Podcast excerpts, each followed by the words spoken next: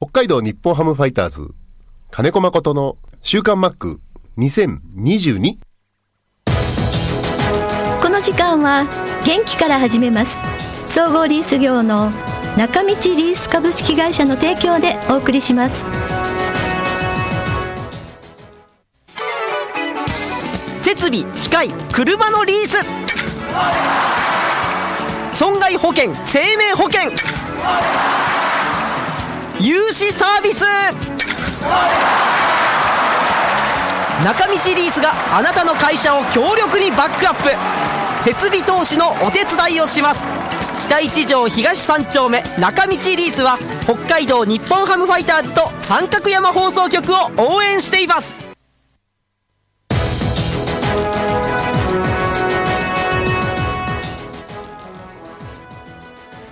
週刊マックは札幌市西区のコミュニティ FM 三角山放送局が FM76.2MHz でラジオ放送。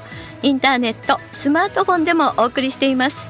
おはようございます。安村麻里です。さあ今週の週刊マックも8月30日に収録した音源からお送りしましょう。ピッチャーの先発ローテーションについての話です。ではどうぞ。また野球の話に戻ります。はい。ランボルギーニおじさんです。近年のせ先発ローテの登板間隔は中6日で長いと言われていますが、コンディションを整えるとたくさん投げるのはどっちがいいでしょうかまあ、ピッチャーの話ではありますが。いや、中6日かな、日本人。中5日でも慣れればいけるんじゃないですか。うん、うん、うん、うん。ただ、えー、関東っていうのは極端に減ると思いますけど。ああ、はいはいはい。うん、だから、あのーじゃあ、どうせ関東能力ない人たちばっかりなんだから、はい試合作れるうん能力がある人を中5日で投げさせたらいいんじゃないっていう考えも、これ、ありだと思います。うんうんうん。6回ぐらいまで、6回7ろぐらいまで試合を作ってって感じですか？うん、でもその代わり、その前に6回以降のピッチャーの整備の方が先かなと思います。うーん、あせそうですね。それがあってこそだと思う。うんうんうんうんうん。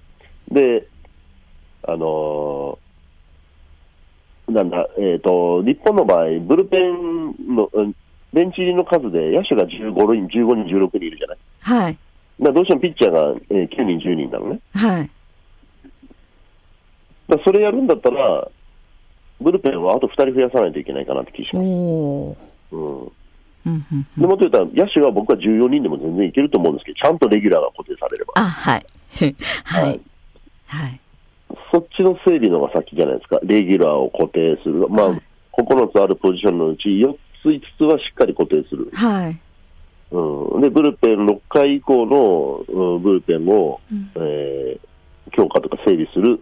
そしたら先発は中5日でうん。回してみることもできるし、うんその代わり中5日で、えーまあ、5、6試合登板したら、うん。まあ、1回飛ばして少しこうメンテナンスするとかね。うんうんうんうんうん。だったら中5日でいけるような感じはしますけど、うん。中4日は、うん。多分中4日を3周回ったら、ちょっときつくなると思いますね。うん。で中4日で回るんだったら、ずっと1年間中4日で回らないと、はい。うん、逆にきついと思います。ああ、ピッチャーの。中4日になって、もう一回じゃあ、しばらく中6日で戻そうかってなったら、二度と中4日には戻れないような気がします。ああ、そう、結構、あれなんですね。デリケートなんですね。はい。うんだから、中5日ってみんなで回すばいいっていうだけではない問題だと思う。うん。やっぱり後ろがあってこその中5日、登板間隔の短縮だったり、うんうんうん。でもうそういう中5日ありきのうーん100球っていうのに慣れてしまうと、やっぱり関東能力っていうのは、もうどんどん失われていくものかなと思う思うしね。そうですね。はいうん。じゃあ、ますます今年はノーヒットノーラン、ピッチャー多いけど、こう中5日とか、まあ、6回までとかってなったら、なかなかノーヒットノーランとか見ることができなくなっちゃいますね。そうですうね、ん。うんあのアメリカでも今年は、でも出てるんだよね、うん。うん。ホそうそう。アメリカはさ、あの、どんどん打ってくるから、はい。うん。でも球数が意外と少なかったり、うんうんうんうんうん3球勝負の国なんで、うん。うんうん。うんうんうんだから力と力の勝負だと、まあ、1打席一発二発で勝負が決まるっていう、うんうん、繰り返しになると、うん。ノーヒットノーラン完投して97、8球っていうのが結構ありますけどね。おお理想的ですね。うん。んまあ、ピッチャーにもよるけれども、やっぱり100球超えて、本当に、まあ、100球でもないのか、何回ぐらいできつくなるのかな？どうなんだろうな？いや、でもね、100っていう数字はね、ただの目安ですよ。その1イニング12、3球を繰り返したら、まあ7回でクオリティスタートって言われてるけど、はい6回か。はい。6回3失点クオリティスタートって言われてますけど、はい。まあ、そもそもそのクオリティスタートっていうワードも、うん。ね、ここ数、十数年ですからね、出てきたのは。うん。6回3失点とかっていう、うん 何その目安とかね、うん。うん、結局、給料が上がるか下がるかの目安らしいです、アメリカでは。はあ。うん、だから、それこそ、二昔前になるとね、はい。あの人の登板日奪ってまで投げて40勝したピッチャーだっていうわけですよすごい。うん、うん。だから、まあ、これはまあ、野球の質と時代の変化かなっていう感じしますけどうね。ん。完全分業制なんて言われたのもここ10年ぐらいだし。うん。うん。だから、その100球っただの目安で、はい。人によっては60球がいつも限度っていう先発ピッチャーだっていますよ。うん。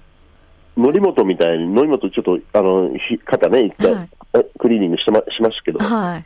それこそ3年ぐらい前までの時の則本、2年ぐらい前までかな、うん。まあ、今でもそういう要素ありますけど、うん。彼は80球から120球の間が一番ボールがすごいんです。だから立ち上がりで捕まえなかったら、もううん5回、6回あたりは1回沈黙に入る、ああ。攻撃が。なるほどねう。ん、うんそれで、そのなん沈黙に入ったところの試合の流れ、またもう一もう一回持ってくるから、うん終盤に楽天が勝つっていうね、ん。うん。そういう特徴のあるピッチャーもいますし、うん。うん。うん。加藤、うちの加藤君いるでしょ。はい。うん、彼は、まあ、60球ぐらいがボールの質の限度って言われてますけど、はあ。はい。はい。だから無駄をなく投げて、イうんニングを稼ぎ、稼ぐために、うん。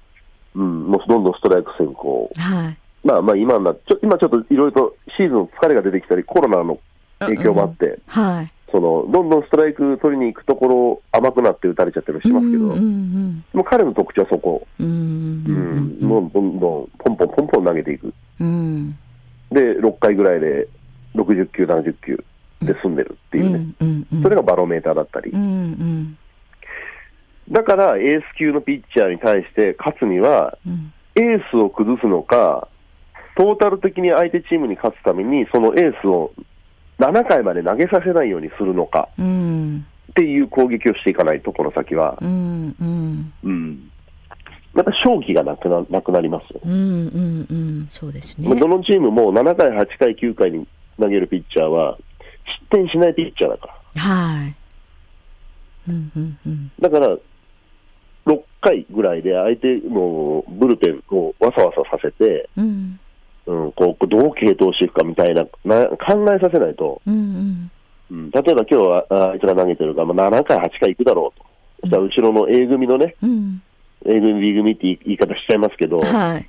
うん、そのクローザーとセットアッパーと抑えで、っていう勝ちの計算から入れるんですよね。うん。それを崩すには、ちょっと先発ピッチャーを4回、5回ぐらいで、ちょっといっぱいいっぱいな状態にできるような攻撃に持っていくと、うん。点を取れなくても、うん後々いい流れが来る可能性はあると、6回とか7回のところ、ああ、はい。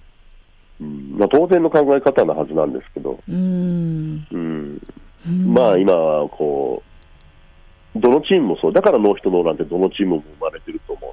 あ高級筆だっていうところに立ち返ってるから、どこも。あ。ああ、なるほどね。うんで、バッティングの質も、その、バレルスイングっていうのが数年前日本に入ってきて、はい。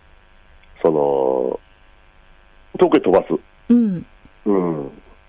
か角度がどうのこうのみたいな。ああ、はいはいはい。でもどんどん振っていきますよね。うん。でもその質が落ちる、ピッチャーの方が上回ると、勝負が1球で済むバッティングなんですね。うーん。バッティングのスタイルがそうなんです。ああ、うんああ、なるほどね。うん、うん、うん、うん。1球で勝負進んじゃうから、うん。うん。だからノーヒットノーランできるところまでの球数で済んじゃうっていうのもあると思うの。うん今年ノーヒットノーランたくさん出てるの。うん、うん、うん。なるほど、なるほど。ここにまた来るんだ。はい。はいわかりました。すごくわかりやすい。うん。なるほどね。だから、高校野球で言われてる、週に何球とか、うん。うん。で、高校野球でも100球に達しましたとか言いますけど、はい。やっぱり投げ方のいいピッチャーだったり、特徴に体力のあるピッチャーで、100球からいいボールが投げれるピッチャーもうんいるはずなんですよね。ああ、はい。まあ成長期ではありますけど、そうですねなかなかないけどね、そうういうの。うんだから本当あの数字って、あの、ただの目安であって、はい。すべての人に当てはまるものではないのかなっていう気うん、そうですね。うん。はい。はい。人によっては50が目処だったり、はい、はい、はい。うん人によっては120だったり、うん。うんですよね。うん。人それぞれ。はい。はい。そうです。人間がやってるものなんで、そうです。はい。はい。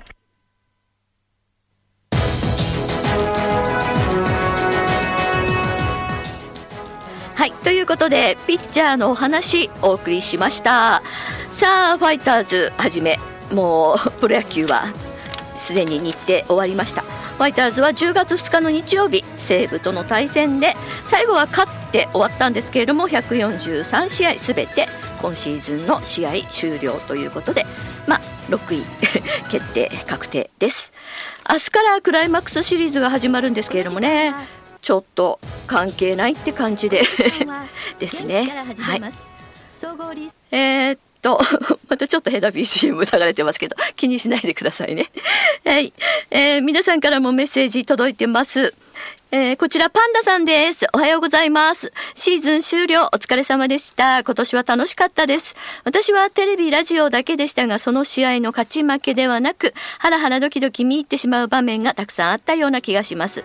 番組宛にメールをお送りするのもここ数年の中ではできましたし、Mac の写真はアップされるし新鮮でした。やっぱり Mac が写ってるといいですね。ということで、ありがとうございます。あの、ギャラリーの写真とか、あの、Twitter とかで見てくださってると思うんですが、まあ、うんと最後札幌ドームの試合もアップされてますのでもしよかったらご覧になってください。あのー札幌ドームの最終戦ということでね、えー今までありがとう札幌ドームみたいな感じのマックの写した一枚です。そしてこちらあんこさんです。急に寒くなりましたね。数日前は半袖の姿でしたよ。ということで本当に寒いです。まだあのストーブに手は伸びていないんですがかなり寒くてもう暖かい格好で外に出ないともう本当に体がキュッと硬くなっちゃいますね。さてシーズンが終わると球団とお別れする選手の発表。寂しい時期ですね。寂しいなとネットニュースを見ていたらいろいろな球団がコーチの対談を発表し始めてびっくりです。こんなに早かったですか？ということで多分ね皆さん次のこともあるので早めに発表されてるのかなと思いますけど。はい。ねなかなか厳しい世界なので、ね、監督も変わったりしますしね。うん。他の球団ですよ、うん、新庄さんは続ける。えーファイターズも戦力外というか辞める選手の発表もありました。結構大量大量っていうか多かったですね10月3日に発表されただけでも谷川投手望月投手片岡選手宮田選手、えーそれから高山選手樋口選手難波選手さらに早見選手はあの入ったばっかりですけれども1年のつもりでやったんで結果が出なかったんで、えーやめますってもう潔いというかすごいなっていう思いです。まああのー次のこと多分考える年齢、まあ、まだ若い25歳ということでお若いのでねあのもう野球はここまでだっていうふうに多分見切りをつけたんだろうなと思いますけどすごいなって思います。ご家族がいらっしゃるので多分そういう決断もされたんだと思いますけど野球の世界でだから長く続けるっていうのは改めて改めて思います。すごいなって。そしてこちらのメールは2022シーズン終了に伴って来年から札幌に行く回数がめっきり減りそうな釧路町のサットです。ということでサットさんありがとうございます。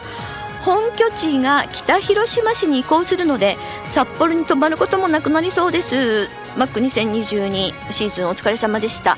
札幌ドームラストの写真アップしてくれたのでシートのメッセージがよく見られ嬉しいです。ということでね。えー、っと北広島市になると佐藤さん来られなくなる？そのことないですよね。あのぜひぜひ北広島のドームも 合わせて来てくださいよ。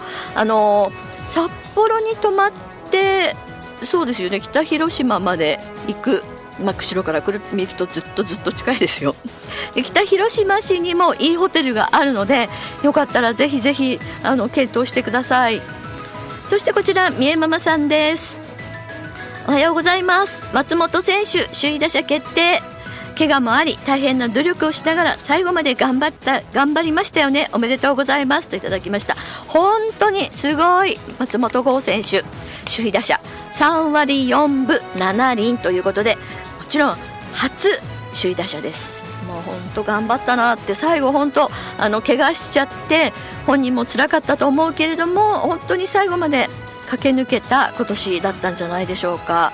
うん、ちょっとね、あのー、が5年前は結構たくさん出てたんだけどちょっと出られなくなったりして本人も悔しい思いをいっぱいしたと思うんですけれどもね本当に本当にすごい3割4分をずっと3割台をキープしながらシーズン入って終わりまでっていうのはもうありえないなと思います。あのオリックスの吉田選手と争ってたんですけどももう私はもう9月ぐらいからは 絶対大丈夫だろうなって思いながら見てました、まあ、あの本人はねやっぱりなかなかあの打ってなくなったり出られなくなったりでハラハラしてたと思いますけれどもね規定打席にも到達しましたし。そしてみゆママさんはじめ他の皆さんからもこのメッセージ来ています。昨日ファイターズのサイトに載っていました。札幌ドーム最後のファンフェスティバルが11月23日。水曜日ですけれども祝日に決まりましたね。ということで札幌ドーム最後のファンフェス2部では OB も登場するようなのでマックたちのお話聞けたらな。楽しみにしています。というメッセージです。今日の新聞にも載っていましたね。11月23日、えー、有観客。人数制限は設けないということなのであの いけますよ。4万人入りますよ。大丈夫ですよ。ロコさんからもいただいています。ただロコさんは今朝青森県八戸市に来ていますということで旅行でしょうか？用事でしょうかね？お天気は午後から雨。午前中は15度ぐらいの予報で午後からは11度に下がっていくようで思ったより寒いですということであの東京もですね昨日も今日も札幌とほぼ変わらない気温なんですよね。で今日は東京も雨降ってましたしかなり寒いと思いますので風邪ひかないようにしてくださいね。でロコさんからもファンフェスが11月23日に決まりましたね。札幌ドームでのファンフェスも最後楽しみに待ちたいと思いますというメッセージです。そしてみぽりんさんからも届いています。札幌ドームの最終戦が終わって抜け殻になっていた私ですが11月23日ファイターズのファンフェスが発表されました。本当に最後の札幌ドームです。11月23日。もしかしたらまだ1ヶ月以上先ですけれども雪降ってるかもしれませんね。あのこの放送聞いてあの道外の方も随分聞いてて行きたいなと思う方いらっしゃるかと思いますけれどもあの北海道冬ですからね11月23日といえばあの暖かくしてきてください。本当に最後の札幌ドーム。えしかも第2部は OB も参加予定です。最後の札幌ドームマックの笑顔をたくさん見たいですね。シーズンが終わったファイターズは11月5日の侍ジャパン強化試合に向けて秋季練習が始まりました。マックも鎌ヶ谷でしょうか？そうですね。多分練習してると マックは練習じゃないですね。コーチしてると思います。